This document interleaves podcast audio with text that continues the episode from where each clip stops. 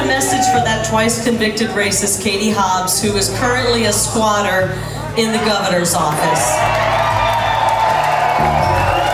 Don't get too comfortable, sweetie. Man, that's a whole lot of lies in what, five, ten seconds? Well, I don't know why I came here tonight. That Kari Lake is good. I got the feeling that something ain't right. No, it ain't. I'm so scared in case I fall off my chair. And I'm wondering how I'll get down the stairs. Oh, brother. Clowns to the left of me, jokers to the right. Here I am, stuck in the middle with you. Here I am. From Pacifica Radio in Los Angeles, this is the Bradcast. That's heard on KPFK 90.7 FM in LA. Also in California in Red Bluff and Redding on KFOI and Round Mountains KKRN. Up in Oregon on the Central Coast on KYAQ, Cottage Grove's KSO, Eugene's KEPW. In Lancaster, Pennsylvania on W News, out in Maui, Hawaii on KAKU, in Columbus, Ohio on WGRN, Palenville, New York's WLPP, Rochester, New York's WRFZ, down in New Orleans on WHIV, out in Gallup, New Mexico on KNIZ, Concord, New Hampshire's WNHN, Fayetteville, Arkansas's KPSQ, in Seattle on KODX, Janesville, Wisconsin's WADR, and Minneapolis, St. Paul's AM 950. KTNF. We also stream coast to coast and around the globe every day on the internets on the Progressive Voices channel, Netroots Radio, Radio for Humans, NicoleSandler.com, Radio Free Brooklyn, Workforce Rising, No Lies Radio, Verdant Square Radio, Detour Talk, and most of your favorite podcast sites. Blanketing Planet Earth, I'm Brad Friedman, your friendly investigative blogger, journalist, troublemaker, muckraker, and all around swell fellow, says me from bradblog.com. Thank you very much for joining us today for another thrilling edition of the Bradcast. Uh, so Ed, I, I need to get to this right away because uh, on this comment that I let Kari Lake make there at Yes, the top of the show. Sorry about that. Uh, more on her, actually, uh, who you heard there in a moment. But since I quoted her calling Arizona's governor Katie Hobbs a twice convicted racist uh, before then calling her sweetie. I think I need to point out that Lake's claim there about Katie Hobbs, which she has made many times, is absolutely false. It's a claim she's repeated she had repeatedly made in the run up to her loss last year in the gubernatorial race in Arizona, and she was repeating it there at one of her sore loser rally events back in late January of this year. which she has had many of. Yes, she has. Well, you know, girls got to make a living. Yes. Anyway, so uh, oh hi hi Desi Doyen. Hey. by the way, uh, that's Des. Yes. So I, let me explain what uh, actually uh, that is. What she is saying there. Newsweek looked into that claim when when Lake started making it in advance of the election last year, and they did a fact check on the statement. They rated it false. This twice convicted racist thing. I'll link to their fact check when posting today's broadcast at bradblog.com tonight for the full details. But there was uh, their general finding here. Uh, multiple tweets sent by Kari Lake accused her opponent, Katie Hobbs, of being a quote, twice convicted racist. Katie Hobbs has no criminal convictions for racism, as suggested by Lake in her campaign. The Arizona State Senate was sued, however, in a civil lawsuit by Talonya Adams, a black former employee. At the time, when Hobbs was serving as the Democratic minority leader of the state Senate.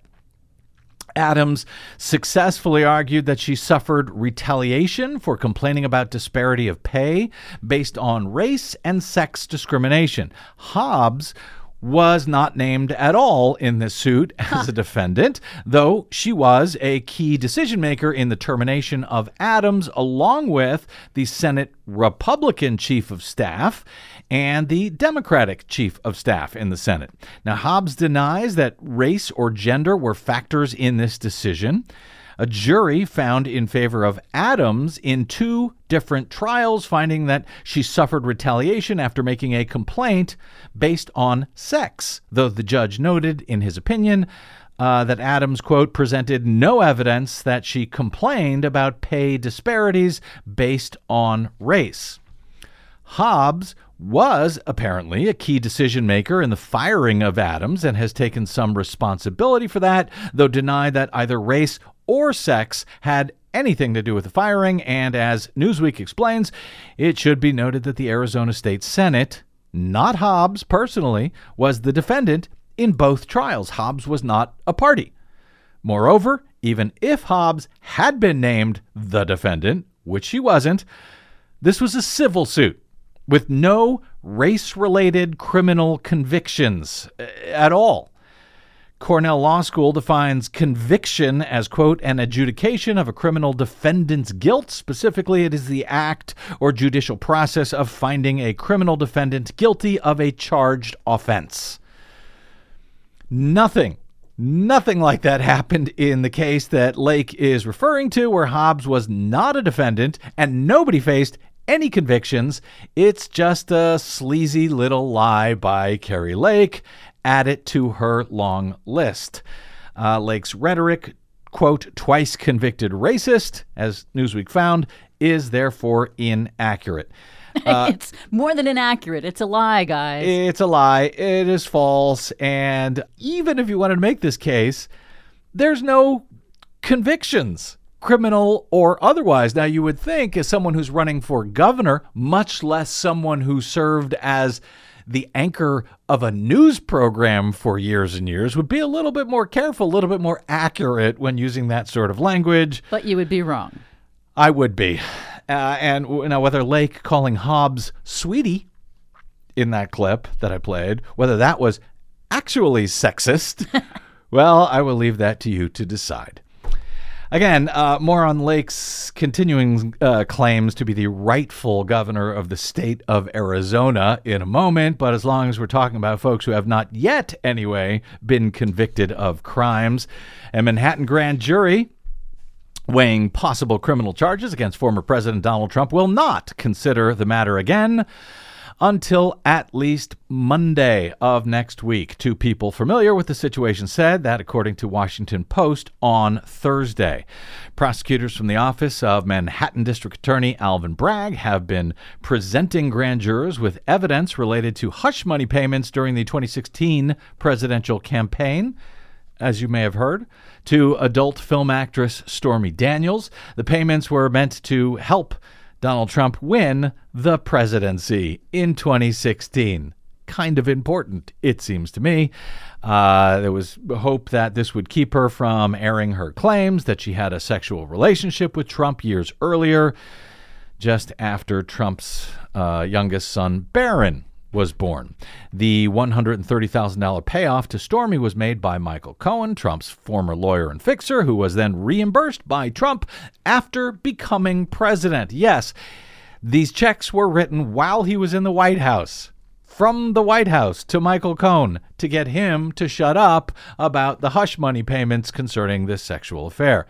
Uh, the pay- payments were made multiple installments that were fraudulently designed uh, to look as if they were legal fees.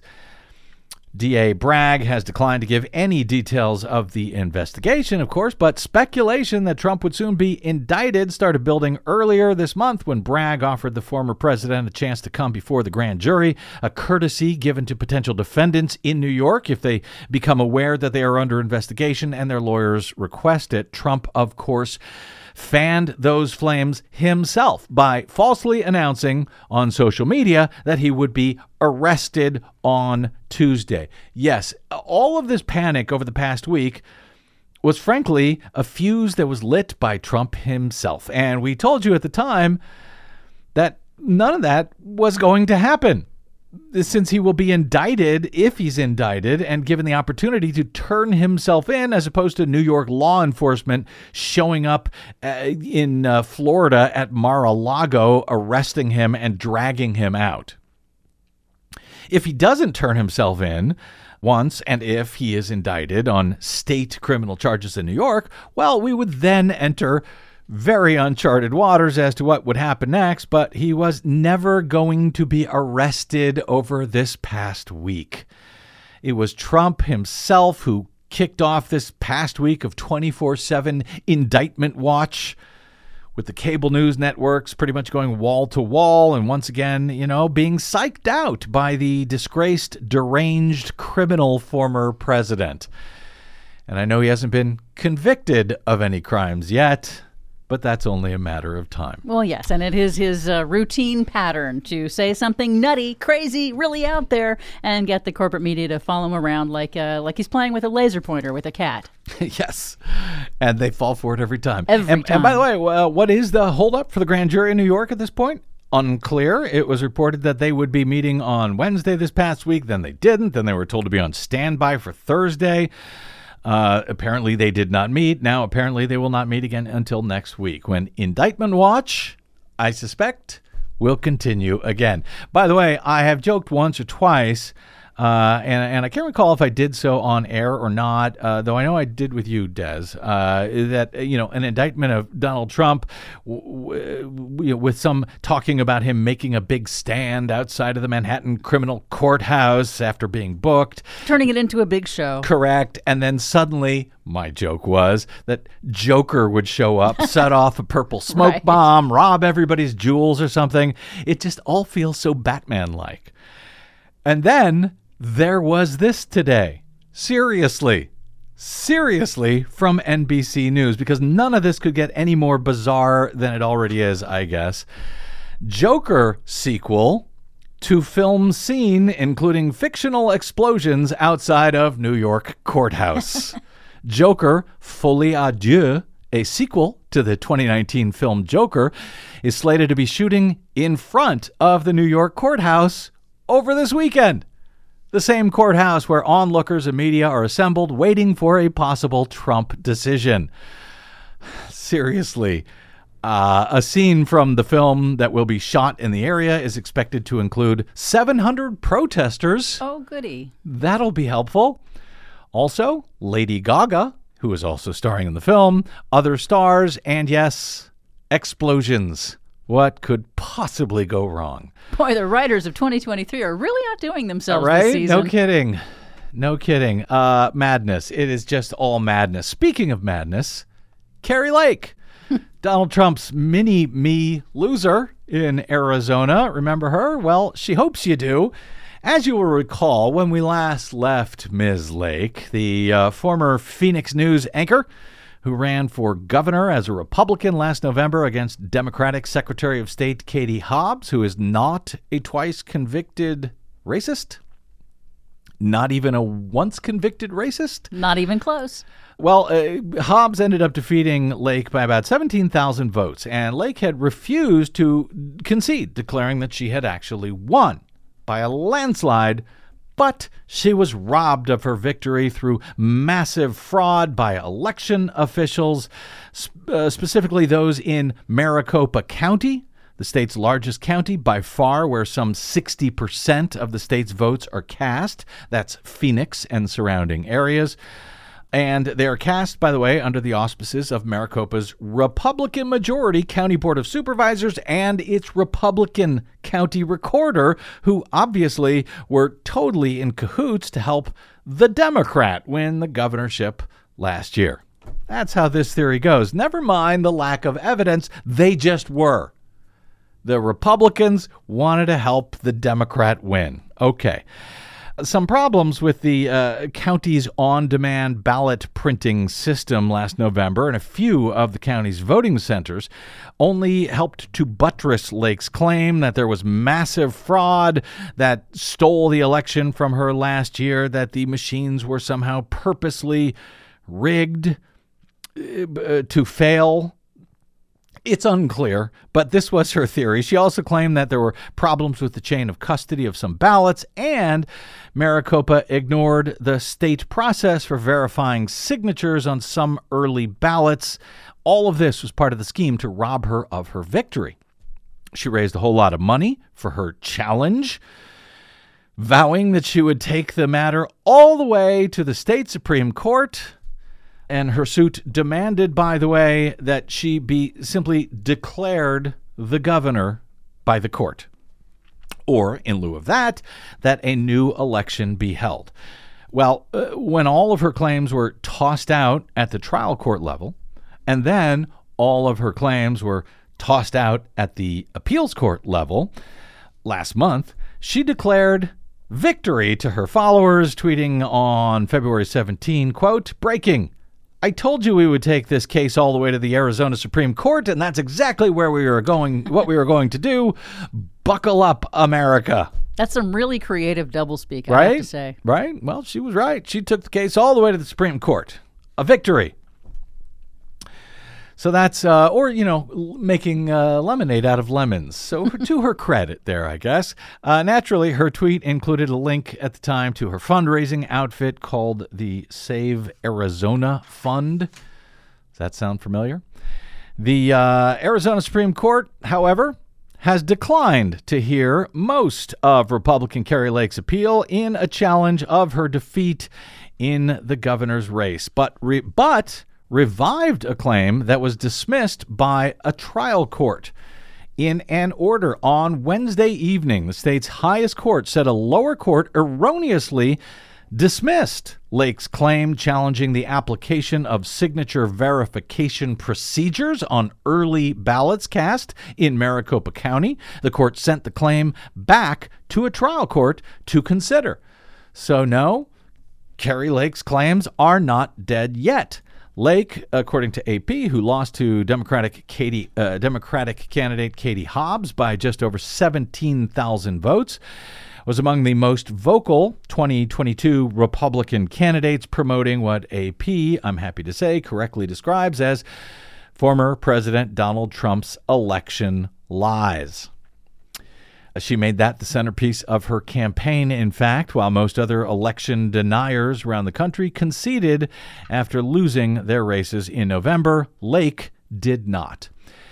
The defective printers that I mentioned produce some ballots that were too light to be read at all by the on site computer tabulators at the polling places, at some of the polling places on election day. And Lake alleged that the ballot printer problem was actually a scheme, was actually meant uh, to prevent her from winning. It was the result of intentional misconduct though county and state officials said that all of the ballots that were printed too light to be scanned were actually counted eventually back at county headquarters and that everybody who wanted to vote was in fact given the chance to do so on election day despite longer lines than usual that were caused at some of the polling places thanks to these the the problem with these uh, ballot printers and the ballots being rejected by the scanners. The appeals court noted that even a witness called to testify on Lake's behalf confirmed that ballots that couldn't initially be read at the polling place were ultimately counted. So the Arizona Supreme Court rejected that argument just, you know, outright from Lake on Wednesday. Lake's attorneys had also charged the chain of custody for ballots was broken at an offsite facility where a contractor scans mail in ballots to prepare them for processing. The lawyers asserted that workers at the facility put their own mail in ballots into the pile rather than returning them through normal channels and that paperwork documenting ballot transfers was missing. The uh, county and the contractor disputed all of the claims, which were also rejected by the court. So, uh, to sort of unpack that a little bit, uh, she's claiming that people who worked at this facility that basically processed incoming mail in ballots, that the people who worked there put their own ballots into the pile rather than putting them into a mailbox or delivering them to the county. Now, I don't know how many people work there. Kari Lake lost by 17,000 votes. Pretty sure it wouldn't be seven Probably enough to not overturn enough. the election result. And in any event, there was no evidence to support that particular charge or really any of these charges. Uh, attorneys for uh, Democratic governor, now Governor Hobbs, who was last November the Secretary of State and defeated Lake, uh, her attorneys have said that Lake was trying to sow distrust in Arizona's election results and offered no proof to back up her allegations. Lake's challenge under state law requires not only that purposeful misconduct be demonstrated, but that it was specifically intended to deny her victory and that there was enough of it to result in the wrong person being declared the winner. So, you know, that's a lot to have to prove uh, in these election contests in Arizona. And in the meantime, all three courts that have now looked at the matter to this point the lower trial court judge, the Maricopa County Appeals Court, and now the state Supreme Court have all rejected Kari Lake's claims. Though now the lower court will once again review the one argument regarding fraudulent voter signatures on ballots uh, that were cast during the early voting. Actually, the argument is not even that there was fraudulent voter signatures, but I'll get to that in a second. Uh, Lake's claim that the signatures on the on those ballots were not verified properly as per state law. Now, I'll take you through what the court actually said about the particular claim in a moment, but naturally. Kari Lake went on to Twitter last night to de- declare victory yet again in a series of tweets. Uh, one of them, uh, her first one began, huge, she wrote in all caps uh, letters, quoting from what would appear to be a headline from somewhere. Quote, Arizona Supreme Court rules in favor of Kari Lake. Forces lower court to look at signature verification issues. Now, of course, she didn't link link to anything. She didn't link to a story uh, or to the court's actual opinion on this. She just declared uh, huge Supreme Court rules in favor of Kari Lake. She then added, quote, they have built a house of cards in Maricopa County. I'm not just going to knock it over. I'm going to burn it to the ground. Well, you go, sweetie. Anyway, uh, then she wrote, quote, uh, they want to arrest me for exposing fraud in the 2022 election. That's a new claim. So now she's playing the Trump arrest card. Yeah. You see how that works? Uh, she says now the Arizona Supreme Court has ruled that the very fraud I highlighted has to be looked at. This is big, folks. Hit me with your best shot. I will never, ever back down. Try me. She said. Now, all of that, of course, uh, along the lines of Lake's still continuing grift, making money off her election denialism. Uh, here she was, for example, at the end of January at, at one of her rallies somewhere in Arizona. People cannot take this level of fraud much longer. Our republic will not, our republic can't handle it, guys. It's not, it's not about me. It really isn't. It is about us and it is about our children. They stole this election and they counted on us giving up. She's right about one point there. People cannot take this level of fraud much longer. True. Okay, so uh, what actually happened here? Uh, since see, you thought we were done with the 2022 election, didn't you? I had hoped so. silly, Silly you. all right, you we're not done. So in all, here's what happened. In all, Lake made seven legal claims in her case. Six of them, the state's top court said were properly dismissed by the lower courts. That, according to the opinion released on Wednesday evening, which again Lake didn't even bother to share with her followers on Twitter for some reason. It was written by the state high court's chief justice. Those claims included her claims that tens of thousands of ballots were, quote, injected into the election, which Lake called, quote, an undisputed fact in her lawsuit. In fact, uh, the claim is very much disputed. In fact, it's been repeatedly rejected now by three courts, as well as alleging that problems with tabulation machines disenfranchised, quote, thousands of voters. But again, no evidence that it disenfranchised any voters, much less 17,000 of them on election day, which is what she'd have to prove in order to overturn the election. Just one of the things she'd have to prove. The Supreme Court opinion said Lake's challenges were, quote, insufficient to warrant the requested relief under Arizona or federal law. But the sixth claim, the sixth legal claim, which had to do with Lake's allegation that Maricopa County didn't follow signature verification procedures, that must now receive a second look by a county judge, according to the High Court in Arizona. The county and appeals court interpreted Lake's signature related challenge as applying to the policies themselves, that the state policies for how signature matching on, uh, in this case, early ballots um, how that is supposed to work in Arizona law, and that that was somehow unconsti- the the laws themselves were somehow unconstitutional. The lower courts dismissed her claims, uh, basically on the grounds that she followed uh, she filed her legal challenge too late. That if she had a problem with the those laws themselves. Her challenge should have been brought long ago, before the election itself. You can't wait until afterwards to claim, oh, the laws we ran on were, were unfair. But that was an error.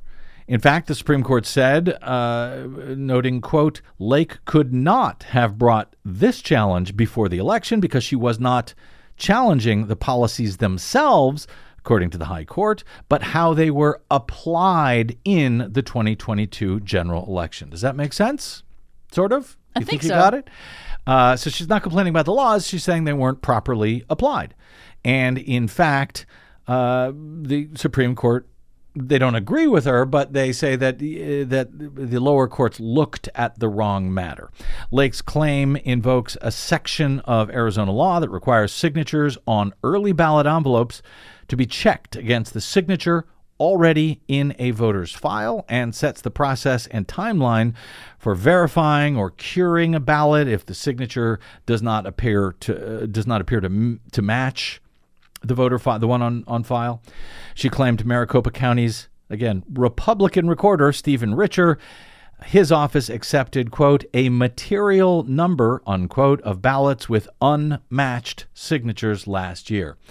The Supreme Court did not evaluate Lake's signature claim on its merit, only on the legal justification uh, to not look at those merits as offered by the prior court. So the prior courts didn't even look at the merits because they said this is an inappropriate challenge that should have been brought before the election.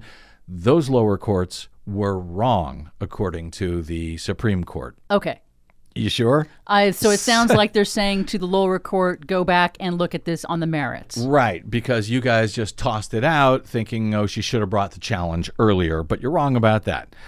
And so uh, the court's new order now requires Maricopa County Superior Court Judge Peter Thompson to evaluate that single element of Lake's case again to determine if the claim was properly dismissed previously or if Lake can prove, quote, that votes were affected in sufficient numbers to alter the outcome of the election, unquote. And to prove her claim, Lake must provide, quote, a competent mathematical basis to conclude that the outcome would plausibly have been different, not simply an untethered assertion, uh, assertion of uncertainty, according to the Supreme Court in Arizona. In other words, she must prove that a net of some 17,000 votes, more than 17,000 votes for Hobbs was were wrongfully tallied here somehow because of this issue.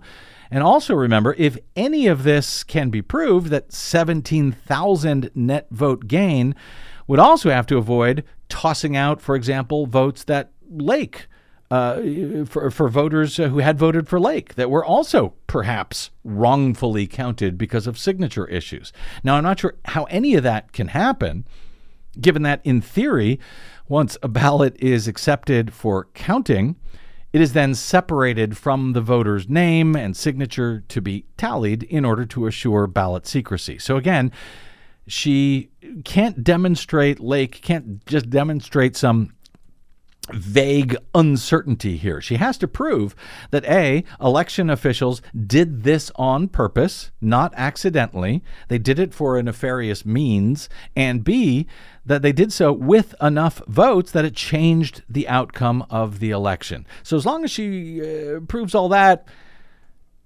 she'll be the next governor, I guess. Uh, in response to the ruling, the um, uh, Richer, the uh, Republican county recorder, said, quote, I, of course, have the utmost respect for both the people sitting on the court and the court as an institution, and will now proceed and win again for about the 30th time.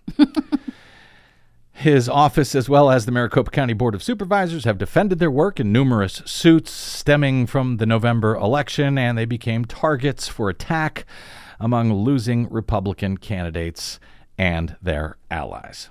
So that's what's actually going on in Arizona. In case you are hearing otherwise, like, for example, that the Supreme Court ruled in favor of Kari Lake. Yeah, not so much. Not so much. Remember, by the way, Republicans in Arizona actually lost statewide. It wasn't only Kari Lake. They lost statewide last November to Democrats for all of the top offices, including governor, secretary of state, and attorney general. And based on uh, what the Republicans who did win last November are now doing, that's a very good thing for Arizona, frankly. Let's take a quick break here and we'll get to the just some of the damage and cruelty really being wrought right now by those Republicans elsewhere in the country who did win last year and seem to be taking it out on the American people with some pretty ugly stuff. That and Desi Doyen's latest Green News report are all ahead on today's broadcast. I'm Brad Friedman.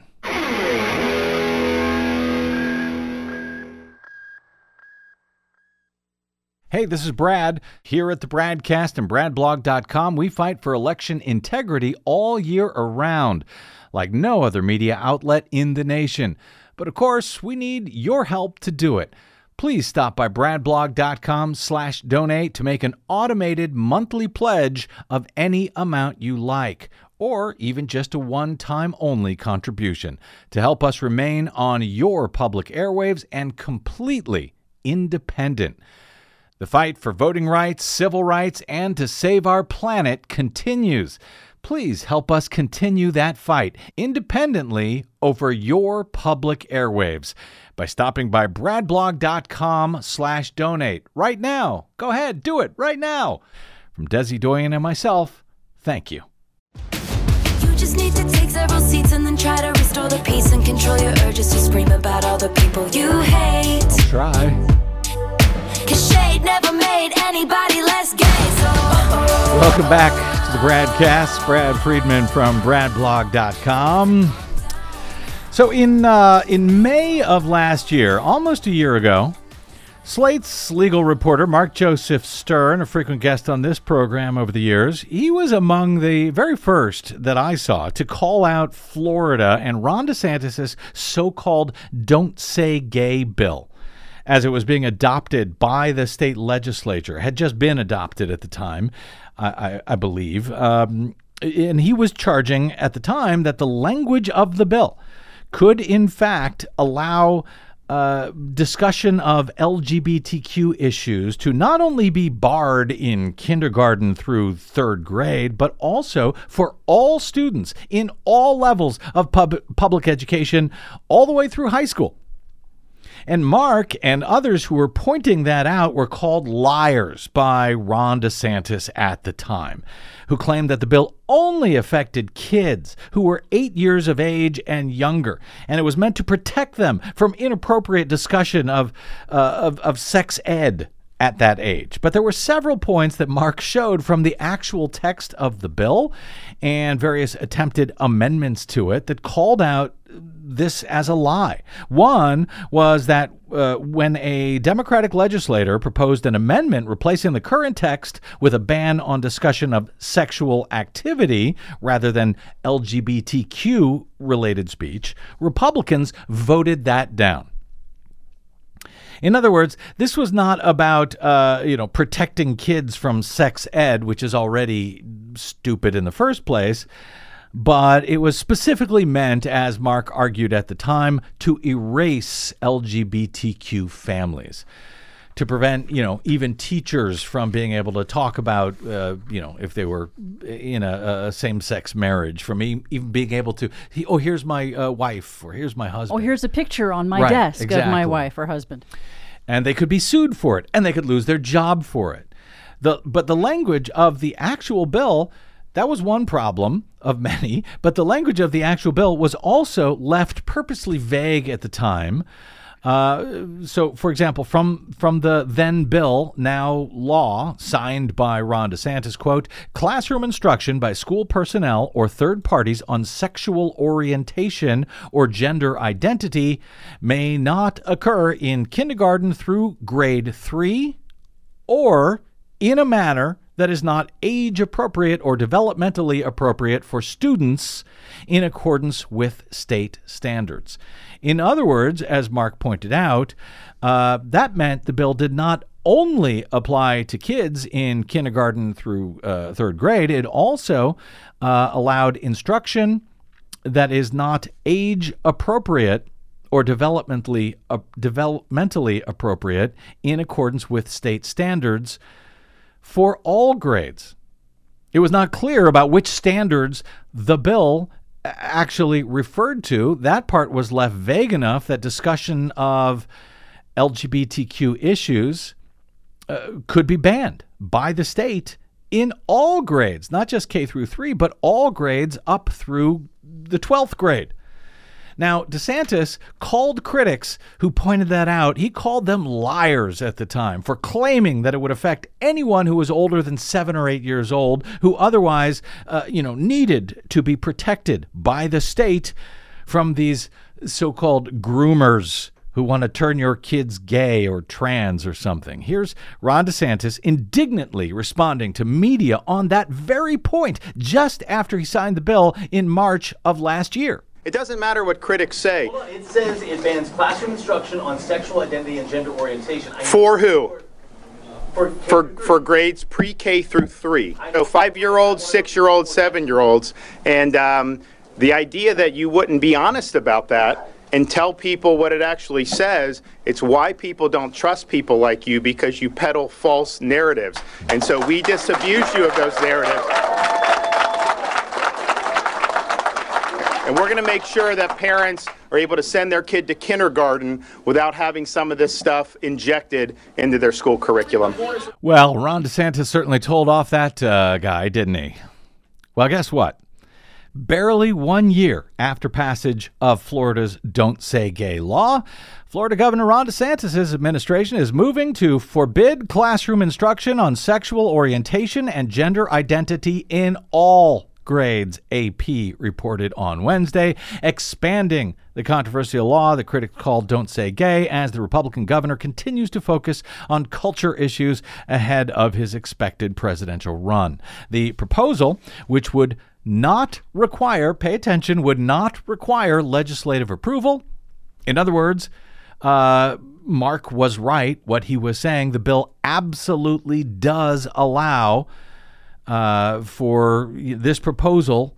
Uh, does not have to be, you know, legislated. th- What he's talking about. Not going to be voted on by It the people's representatives. It can be done as it is now because it's scheduled for a vote next month before the State Board of Education, and it has been put forward by the State Education Department, both of which are led by appointees of the governor. The law does not have to change. His appointee, Ron DeSantis' appointees, can simply expand it based on the existing law to 12th grade. See how that works? The rule change would ban lessons on sexual orientation and gender identity from grades 4 to 12 after the initial law that DeSantis championed last spring explicitly banned those lessons in kindergarten through 3rd grade. Last year's so-called Parental Rights in Education Act Yes, the Don't Say Gay or Trans bill drew widespread backlash nationally, with critics saying it marginalized LGBTQ people and their presence in society. President Joe Biden called it hateful, and he was right. So were all of the critics. Critics of the law say its language, quote, classroom instruction, quote, age appropriate, quote, developmentally, uh, developmentally appropriate, all the stuff that Mark Joseph Stern pointed out a year ago is overly broad and subject to interpretation. Consequently, teachers might opt to avoid the subjects entirely for fear of being sued, losing their job, etc. Those critics were absolutely correct, and now DeSantis's Board of Education is to make that explicit. So remember this. The idea that you wouldn't be honest about that and tell people what it actually says, it's why people don't trust people like you because you peddle false narratives. And so we disabuse you of those narratives. Boy, I hope that one comes up in a few campaign ads for Ron DeSantis in the near future. By the way, In very related news, perhaps the Florida Republicans who adopted that bill last year, maybe if they were really worried about protecting Florida, they would have been more uh, careful about, well, the guy who actually wrote that bill in the first place. On the same uh, week, same day that news broke that DeSantis was expanding the Don't Say Gay bill to all school kids, there was this Joseph Harding, the now former Florida Republican lawmaker who authored the state's infamous Don't Say Gay bill, pleaded guilty to federal felony charges this week relating to COVID relief funds. Harding entered his plea deal in a federal court this week.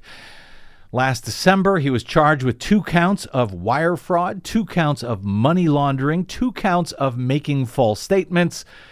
Harding initially pleaded not guilty to the charges, but now pleads guilty to one count of each of those charges, cutting his potential punishment in half.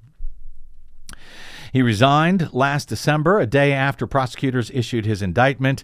Between December 1 of 2020 and March 1 of 2021, the Republican state lawmaker managed to fraudulently obtain more than $150,000 in federal assistance under the Small Business Administration's loan program that was meant for businesses impacted by the COVID pandemic businesses, in fact, of his that were not actually active businesses at all at the time that he applied for and received all of this money. Wow, just some straight up grift right there. The U.S. attorney, yep, the U.S. attorney for the Northern District of Florida charged Harding transferred the money to his personal checking account, used it to pay off credit cards and other things. He now faces a maximum sentence of 20 years in prison and three years of supervised release for wire fraud, a maximum of 10 years in prison and three years of supervised release for money laundering, and a maximum of five years in prison and one year of supervised release for making a false statement, as well as a 200 $250,000 fine. So, yeah, that's the guy. That's the guy who wrote the Don't Say Gay bill. He's heading to jail for Lord knows uh, how many years, at least hopefully. His sentencing will be in July. His state house district uh, 24, meanwhile, has no representation in the state house since last year. But at least at least they're protecting school children from learning about gay people in the uh, state that Governor DeSantis claims to be the home of freedom. That was the logo at his big reelection victory last uh, November. Freedom lives here with a graphic of the state of Florida. Yeah, well, at least the guy got in his shot at LGBTQ kids and making sure that they feel as alone as possible in school.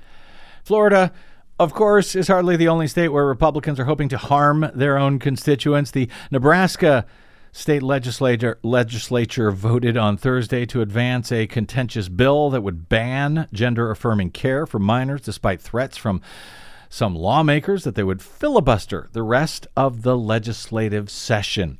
The vote came on the third day of debate, in which lawmakers angrily accused one another of hypocrisy and a lack of collegiality. By Thursday, I don't think it's very collegial to, well, anyway. By Thursday, the chamber had turned somber as some lawmakers opposed to the bill broke down in tears, pleaded with their Republican colleagues to reconsider their support for this bill. Members of the LGBTQ community who had gathered in the Capitol booed and cursed. Ren Jacobson, 29 years old, said, I'm a ball of rage after the vote. I know so many people, so many kids who will be hurt by this. They come for the kids first, Jacobson said. Then they'll come for the adults. With the bill's advancement, Omaha Senators Megan Hunt and Machaela Cavanaugh promised to filibuster every single bill that comes before lawmakers for the rest of the 90 day session. By the end of Thursday's debate, other lawmakers had vowed to join that effort. Senator Hunt took to the floor of the legislature on Wednesday to confess that the debate is a deeply personal one for her because her teenage son is transgender. She called the bill an affront to her as a parent and called out by name lawmakers that she would hold accountable if they vote to advance this bill. If the bill passes, she said, all your bills are on the chopping block and the bridge is burned. We've made it clear that this is a line in the sand. And people have said, well, what if we go after your bills? What if we put a bunch of bills introduced by progressives up on the agenda? Are you going to filibuster those too? Yeah. Yes, because we're not like you. We have a principle and a value that actually matters that much to us that we're willing to stand up for. This is how much this matters to us. You guys really don't get it. You really don't get that the session is over. And you're asking what precedent this sets. Is everything going to be like this now? Anytime anybody doesn't like a bill, is it going to be like this now? Subsequent motions, taking time, filibustering every bill? No. The fact that you're asking that shows me that you really don't get it, Senator Von Gillern. You really don't get it. You've crossed a line and you've gone too far. This bill harms me in an unforgivable way. And this is a line that you don't cross with me. If you cross it today, you're staying on the other side of it because you have done irreparable harm. And you're doing harm to the body and to Nebraska as well. Don't say hi to me in the hall. Don't ask me how my weekend was. Don't walk by my desk and ask me anything. We have no relationship. And if you don't believe me, if you think I'm going to cool down and change my mind, you should believe me. No one in the world holds a grudge like me. I don't care. I don't like you. You aren't a safe person for my child to be around, or any child, frankly. That's Nebraska State Senator Megan Hunt. You tell him, girl. Yeah, the bill will uh, have to survive, uh, by the way, two more rounds of debate in order to pass in the unique one house, officially nonpartisan state legislature in Nebraska. Re- Republican Governor Jim Pillen has said that he will sign the bill into law if it reaches his desk. Finally, before we get to Desi's latest Green News report, a quick email from listener Allison in my old hometown of St. Louis, Missouri, on some of our coverage on the Bradcast over the past bizarre week. Hi, Brad, she writes. Hi, Allison. Thank you so much for your great shows this week. The networks and NPR have been driving me nuts with hmm. their quote coverage of the 20th anniversary of the invasion in Iraq. Nobody has covered it accurately like you. Well, thank you. I remember when it happened, and the coverage 20 years ago was awful too. Yeah, it was. And I suspect I would not be doing, we would not be doing what we are doing today if they hadn't been so awful at true. the time. This is true. She continues, You are also right that W should have been held accountable. Obama, she says, did a lot of good, but his administration could have held those people accountable, and they didn't. And then we got Trump. She says, I loved your line yesterday. This from my conversation about presidential accountability or the long lack thereof with the nation's John Nichols. Quote, You can draw a line from Nixon to Reagan to W to Trump, and Roger Stone was there the whole time. Thank you for your great coverage of the topic, she says. She adds, I don't understand why nobody else seems to be paying attention. I'm a music teacher, so I love musicals, and I have a real soft spot for 1776, even though parts of it haven't aged well. She says, When I was listening to you this week, I was reminded of John Adams from 1776, the musical. He sings, Is, anybody, anybody there? Does anybody care? Does anybody see what I see? Allison adds, I'm glad you see things the way they are, and I'm glad you bring your analysis to listeners every week. Thanks for your important work, and thanks to Desi, too. Hmm. Allison in St. Louis. Thank you, Allison. Your thoughts are, in fact, greatly appreciated. Desi Doyen is next with the Green News Report. I'm Brad Friedman. This is the Bradcast. Is anybody there? Does anybody care? Does anybody see what I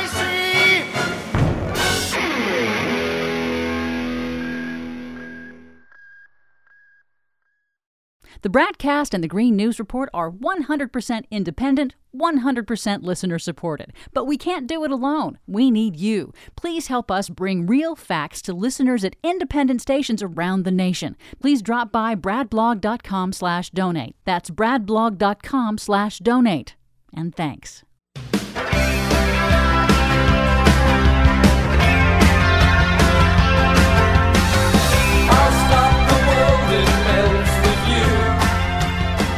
By the way, I think I forgot to give my email address. I am bradcast at bradblog.com if you would like to write in at any time, though I can't always promise I'll make a musical out of it. but I'm always great, uh, grateful for your letters. Uh, all right. And we do our Yeah. best to throw in show tunes whenever we can. Whenever possible, Why not? of course. The American Songbook. There you go. Uh, anything else? No. Here we go. We can't put it off any longer. Let's get to it. Our latest Green News Report. The energy equivalent of 600,000 Hiroshima bombs per day are being stored in the ocean, believe it or not. World's oceans hit highest temperatures ever recorded. We just keep waiting for things to get better, and they seem to just be getting uh, worse. Entire West Coast salmon fishery closed due to relentless drought. Plus, Our country's natural treasures define our identity as a nation. President Biden protects public lands and waters with new national monuments. All of that good and bad news straight ahead from BradBlog.com. I'm Brad Friedman. And I'm Desi Doyen. Stand by for six minutes of independent green news, politics, analysis, and snarky comment. The new UN report warns the climate time bomb is ticking and the world is running out of time to avoid catastrophe. We are nowhere close to making that Paris Agreement goal. To accomplish all of it, developed and the richest nations in the world would need to reach net zero by 2040. That is going to be nearly impossible. Wow, that's awful. But I guess a shout out to my baby boomers. Feels like we got the last chopper out of Saigon, doesn't it? Yep. This is your Green News Report. And that's a reference we baby boomers understand.